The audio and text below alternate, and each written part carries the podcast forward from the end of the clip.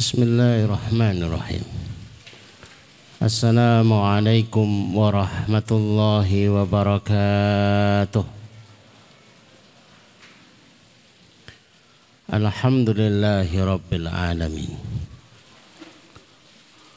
Wassalatu wassalamu ala ashrafil anbiya'i wal mursalin Wa ala alihi wa ashabihi wa man tabi'ahum bi ihsanin ila yaumiddin أشهد أن لا إله إلا الله وحده لا شريك له وأشهد أن محمدا عبده ونبيه ورسوله. لا نبي ولا رسول بعده. اللهم اشرح صدورنا وتزوس عن سيئاتنا وهب لنا فهم الأنبياء والمرسلين وهب لنا فهم السلف الصالح. Allahumma anfa'na bima 'allamtana wa 'allimna ma yanfa'una wa zidna ilman wa na'udzu billahi min ahwali ahli nar. Allahumma la sahla illa ma ja'altahu sahla wa anta taj'alul hazna idza syi'ta sahla. Rabbi shrah li sadri wa yassir amri wahlul 'uqdatam min lisani yafqahu ilma. Subhanaka la ilma lana illa ma 'allamtana. Innaka antal alimul hakim. Rabbana atina min ladunka wa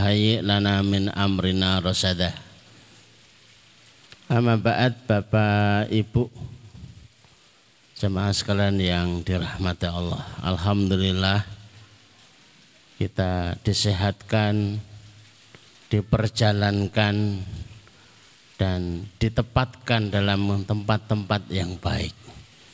Sekalipun infonya dua minggu mendatang akan ada libur dulu. Mudah-mudahan dalam penjagaan dari Allah Subhanahu wa taala.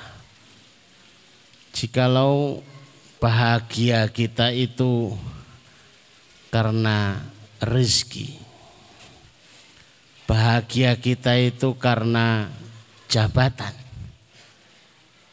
Bahagia kita itu karena rupa.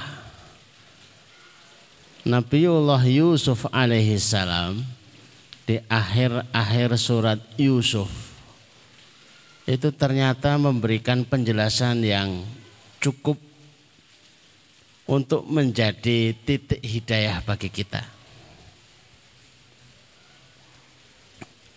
Seorang yang sudah diberikan oleh Allah kesempurnaan rupa. Nabiullah Yusuf itu ganteng banget. Dikasih oleh Allah kekayaan. Bahkan posisinya menjadi raja. Apa yang kurang dalam hidupnya? Ternyata masih ada yang kurang dalam penilaian beliau. Yang diminta kepada Allah sebagai kesempurnaan. Di akhir dari kehidupannya, tawaffani musliman wal hikni bisalihin. Ya Allah, kapan pun engkau akan wafatkan aku, wafatkan aku dalam keadaan seorang muslim. Menjadi seorang muslim itu sebuah kebahagiaan. Kalau itu sempat terlupa untuk dinikmati sebagai kebahagiaan ya nikmatilah. Walhikni bisalihin pertemukan aku di dunia, pertemukan kelak juga dengan para orang-orang soleh. Orang soleh itu kalau ketemu ya bertemunya dengan orang-orang soleh. Tempatnya ya tempat-tempat kesolihan. Acaranya juga acara-acara kesolihan. Jadi nyaris bertemunya itu sering banget. Itu lagi, itu lagi, itu lagi. Dan cukuplah sebuah kesolihan itu sebuah kebahagiaan yang hakiki di dalam kehidupan kita. Pun demikian kita tetap akan menjelaskan secara detail. Barangkali ada ayatnya, barangkali ada hadisnya sehingga kita berpijak itu pada pijakan yang tepat tidak hanya menerka saja.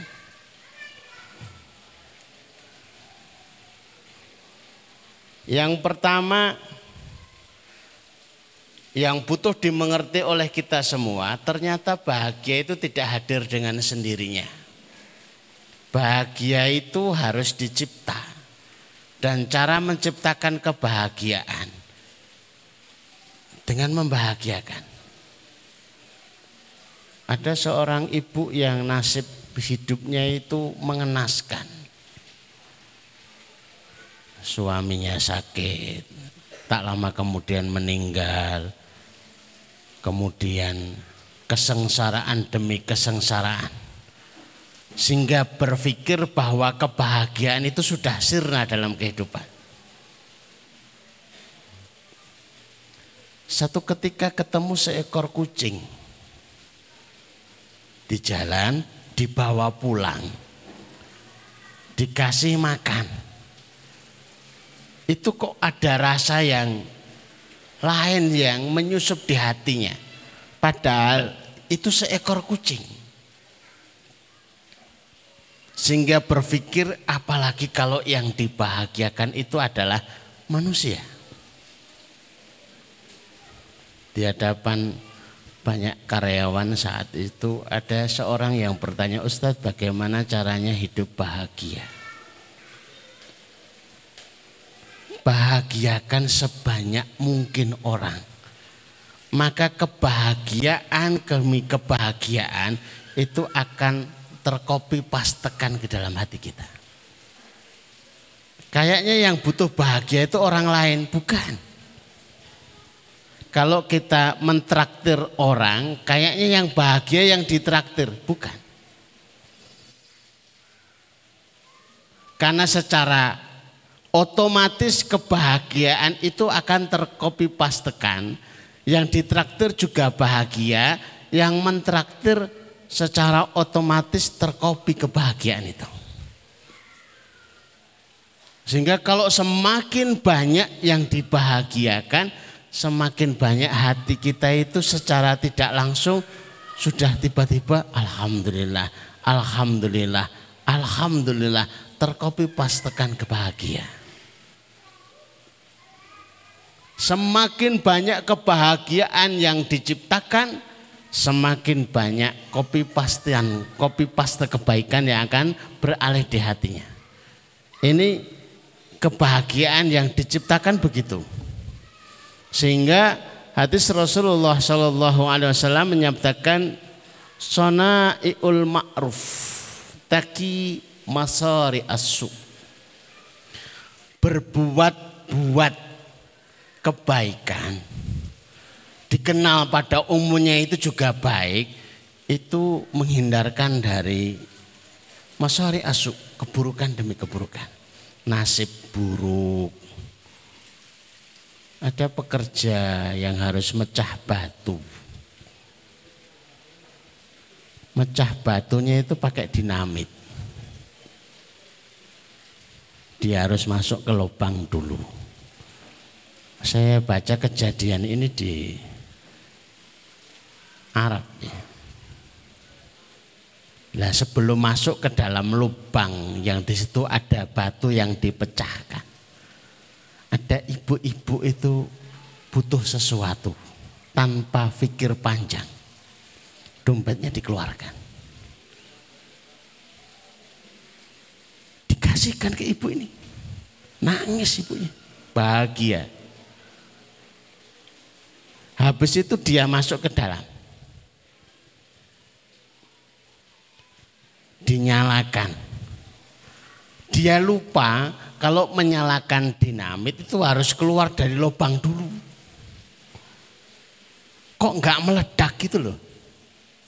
Sehingga selamat. Orang berteriak-teriak ini harusnya itu meledak dan hancur. Minimal meninggal dunia. Kok bisa nggak meledak? Kok bisa selamat? Kalau itu kisah hari ini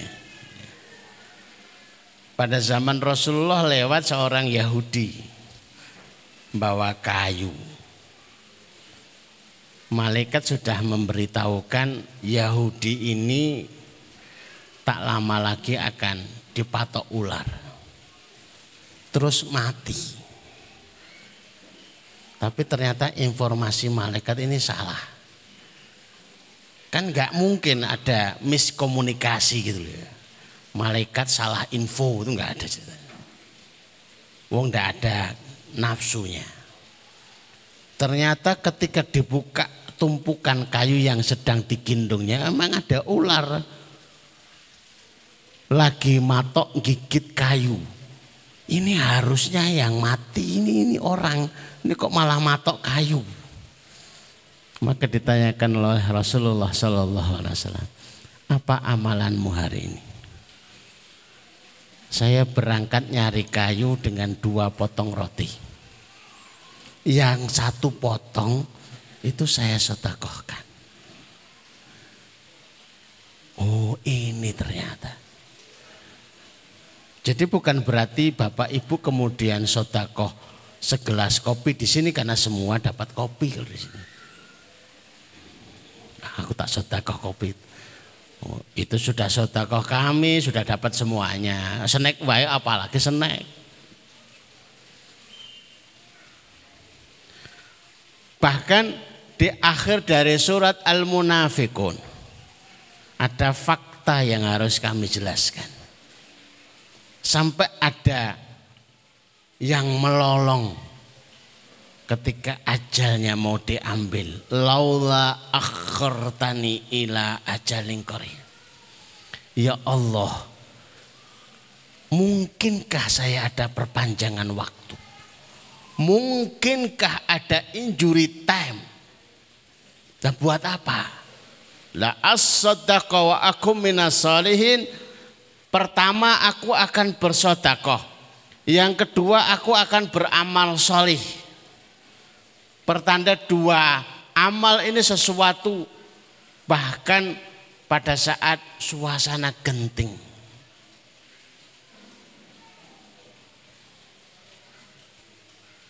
Saya pernah bertanya kalau seseorang yang harus meninggal dunia sudah terlihat malaikat yang akan mengambil nyawanya tiba-tiba dia bersodakoh besar kira-kira jadi diwafatkan apa enggak? Hampir semuanya mengatakan harus diwafatkan. Kenapa sih? Wong kaidahnya aja nggak bilang begitu, kita yang nggak ngerti kok mengatakan harus gitu loh. Tidak ada yang menambah usia kecuali kebaikan. Tidak ada yang menambah bahagia kecuali kebaikan. Maka sonae, sonae itu nggawe-nggawe Enggak ada kebaikan apa-apa. Aku tak nggawa kerupuk ah. Aku tak buat kopi ah. Aku tak masak kuahnya diperbanyak ah. Sebenarnya yang tidak biasanya. Maka kalimatnya sonae gawe-gawe kesayangan itu bisa mencegah dari nasib buruk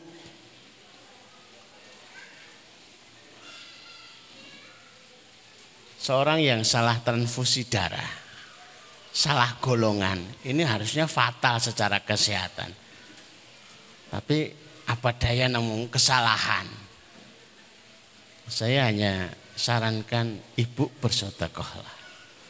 Karena saya baca hadisnya tidak ada yang melawan nasib buruk kecuali dengan bersedekah. Begitu bersedekah ternyata tidak ada nasib buruk yang dikhawatirkan itu. Hari ini pun kita sedang dalam kondisi kita ini.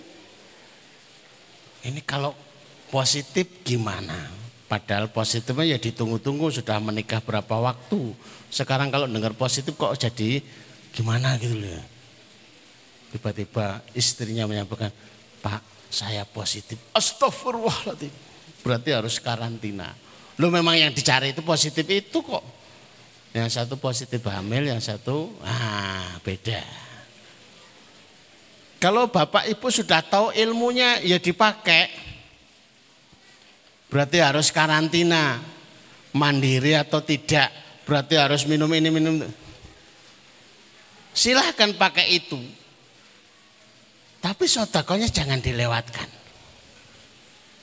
Sudah banyak yang ngantar ke tempat kita itu kata fonisnya itu positif. Terus bawa satu karung beras. Dites lagi, lo kok jadi negatif. Ternyata tes itu pun kalah dengan satu karung beras. Kok sederhana ya ternyata? Iya. Sederhana. Bahagia di copy paste. Semakin kita bersyukur, semakin semua yang ada pada kita itu jadi syukur. Nah, ini surat An-Nahl ayat 97. Bapak, Ibu, monggo katuran ditulis dulu. Nanti kalau sampai di rumah coba dilihat lagi. Benar apa enggak? Man amila solihan. Siapa-siapa yang beramal soleh ismun jami'un likulli ma yuhibbuhullahu wa yardahu. Amal soleh itu didefinisikan oleh Syekhul Islam apa saja namanya. Yang penting dicintai Allah, yang penting diridai Allah. Dari mana kita tahu itu dicintai Allah, diridai Allah? Ya ada di kitabullah, ada di sunnah Rasulullah. Siapa-siapa yang beramal soleh, tidak peduli. Min zakarin au unsa dia laki-laki dia perempuan. Wahwa mukminun dia yakin bahwa amal solehnya itu adalah sesuatu banget. Maka hasilnya falanuhyiyannahu bukan akan kami hidupkan tapi sudah pakai sumpah pasti kami akan hidupkan siapakah mereka-mereka yang hidupnya itu baik, bahkan dijanjikan pasti baik. Ya yang beramal soleh. Kalau panjenengan masih ragu, amal soleh yang kayak apa toh? Orang muda itu ada tandanya. Orang susah itu juga ada tandanya. Protokol keselamatan juga sudah kita bahas. Kalau protokol kesehatan menurut manusia itu maybe yes, maybe no. Tapi kalau protokol kesehatan menurut Al-Quran itu bukan lagi protokol kesehatan, protokol kesel keselamatan. Fa'amma man a'to.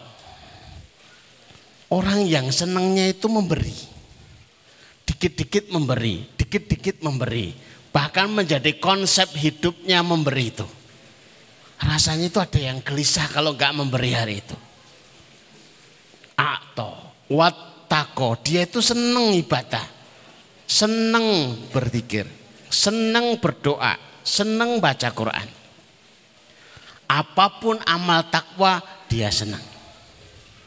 Wasaddaqa dan dia membenarkan apa pun yang dijanjikan Allah. Katanya kalau sholat duha itu begini, itu benar. Katanya kalau sholat malam itu, itu benar. Katanya kalau sholat berjamaah itu begini, itu benar. Katanya kalau bersotakoh itu benar, sedikit pun tidak menyangkal. Tiga tanda itu ada pada orang. Itu sudah di label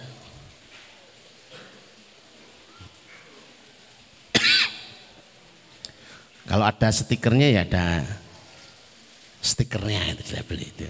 Fala apa tuh? Akan dimudahkan.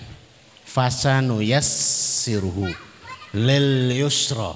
Akan kami mudahkan, akan kami perjalankan, akan kami tapakkan langkah demi langkahnya menuju kemudahan. Tapi kalau sebaliknya tiga sebaliknya itu sudah rambu-rambu susah. Orang memberi kok susah, suruh bertakwa kok ya susah, membenarkan yang dijanjikan Allah kok ya susah, berarti memang hidupnya itu susah. Maka akan ditapakkan, akan diperjalankan dalam kehidupan yang susah. Sederhana. Falanuhyiyannahu hayatan thayyibah. Kalau itu hidupnya itu dalam keadaan baik, terus nanti gimana ya pahalanya? Ditambahkan walanajziyanahu, pasti akan kami upah. Upahnya itu bi ahsani makanu ya'malun dengan upah yang lebih baik. Nah, ini ditambah penjelasannya hadis Rasulullah Sallallahu Alaihi Wasallam. Agak cepat karena sudah masuk waktu maghrib. Hadisnya adalah orang yang bahagia itu cirinya tiga. Qad aflaha betul-betul bahagia, bukan cuma bahagia, sebenar-benar bahagia. Man hudiya ilal Islam yang dia sudah ditapakkan di atas Islam. Jadi wong Islam itu sudah bahagia. Wa kana aishuhu kafafan. Hidupnya berkecukupan. Kecukupan itu bahagia. Wa kana bihi dia punya hati yang kona'ah terhadap apa pun yang ditakdirkan Allah kepadanya. Rezekinya kok bertambah kona'ah rezekinya berkurang, kona. Ternyata bahagia itu cuma cirinya tiga itu saja. Ditapati dirinya Islam, ditapati ada yang dimakan, ada yang membantu pekerjaannya, ada pasangan untuk berbagi, sudah. Bahkan sebutan Rasulullah kalau seseorang itu ada pasangan untuk berbagi, ada yang membantu pekerjaan, ada yang dimakan hari itu, dia itu raja untuk jadi raja ternyata sederhana. Ya. Ini lebih dilengkapi lagi. Setiap hari Jumat ini dibaca. Bertanda bahwa yang sering itu penting. Diingatkan sering itu tandanya penting. Qad aflaha man tazakka wa dzakara betul-betul pasti bahagia. Siapa? Orang yang bersodakoh. Siapa? Orang yang sering menyebut nama Allah. Siapa? Orang yang sholat. Kalau mulai hatinya cemas, galau. Itu bukan nyari HP. Aku tak cari informasi. Enggak, sholat dulu saya kok khawatir nanti kalau tertular dan lain sebagainya. Ya sudah baca la ilaha illallah subhanaka ini kuntu minadzalimin. Dibaca Qur'annya, berdoa. Itu malah petunjuknya begitu. Ternyata selesai. Sedikit sekali. Kok seakan tahu kalau kita mau dikasih waktu sedikit itu. Tapi sudah menunjukkan kala wadalla sedikit tapi mudah-mudahan sudah menunjukkan akan langkah kita itu akan seperti apa. Arah kita itu akan seperti apa. Ya. Jadi mereka-mereka yang tiba-tiba itu tidak bahagia. Susah. Datang ke psikiater dikasih saran. Coba Bapak jalan jalan pagi di komplek aja Ternyata begitu jalan hanya bapak berapa langkah itu sudah ketemu ibu-ibu nangis. Nangis kenapa tak bu? Saya itu buruh nyuci, ini lagi dipecat. Oh. Terus ditulungi, menolong orang itu sudah membawa dia bahagia.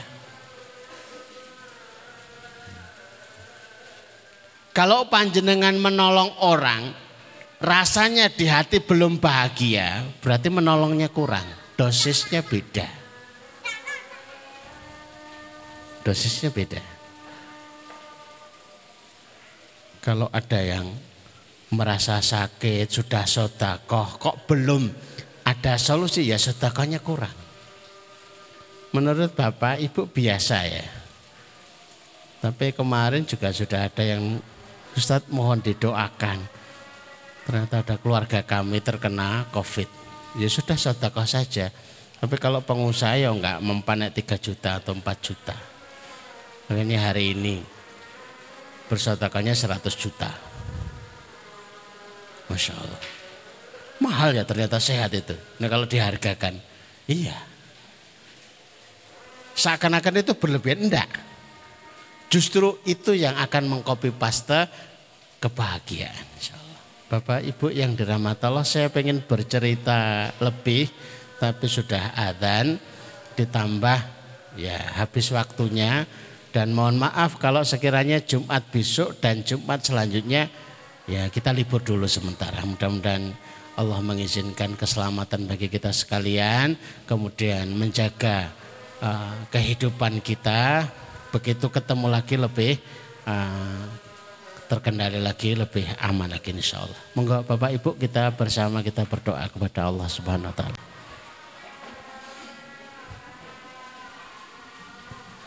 Bismillahirrahmanirrahim. Allahumma salli ala Muhammad wa ala ali Muhammad. Kama sallaita ala Ibrahim wa ala ali Ibrahim innaka Hamidum Majid. Allahumma barik ala Muhammad wa ala ali Muhammad.